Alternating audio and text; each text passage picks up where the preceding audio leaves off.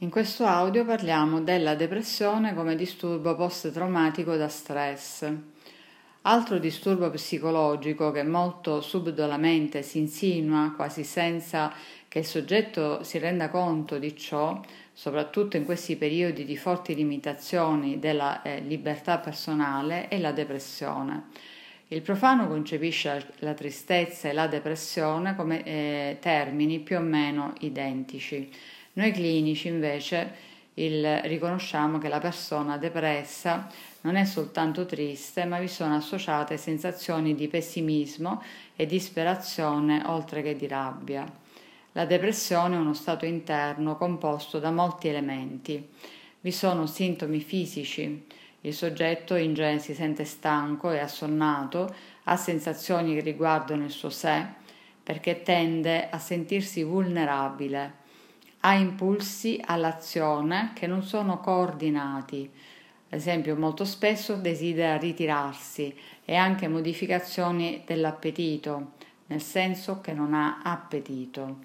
Queste sono delle descrizioni parziali di uno stato complessivo nel quale il soggetto tende a cadere in questa lotta verso un nemico invisibile.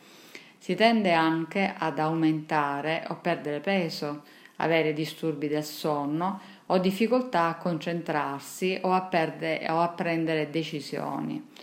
Oggi bisogna fare attenzione alle eh, reazioni di tristezza che si estendono a tutto campo, accompagnate da un senso emotivo di dolore con una pericolosa mancanza di prospettiva o timore di essere coinvolti in un destino infausto che ha fatto drasticamente aumentare la percentuale di suicidi, soprattutto nelle persone anziane.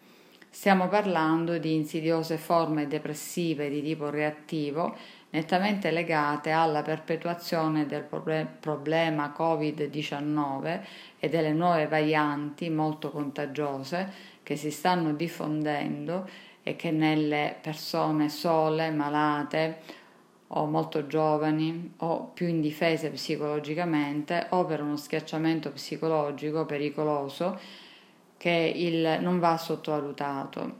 Qui mi rivolgo ai, pari, ai parenti giovani maturi perché a volte una telefonata il, a un parente più anziano ci permette di capire le sue condizioni o anche di quelli che ci vivono più accanto.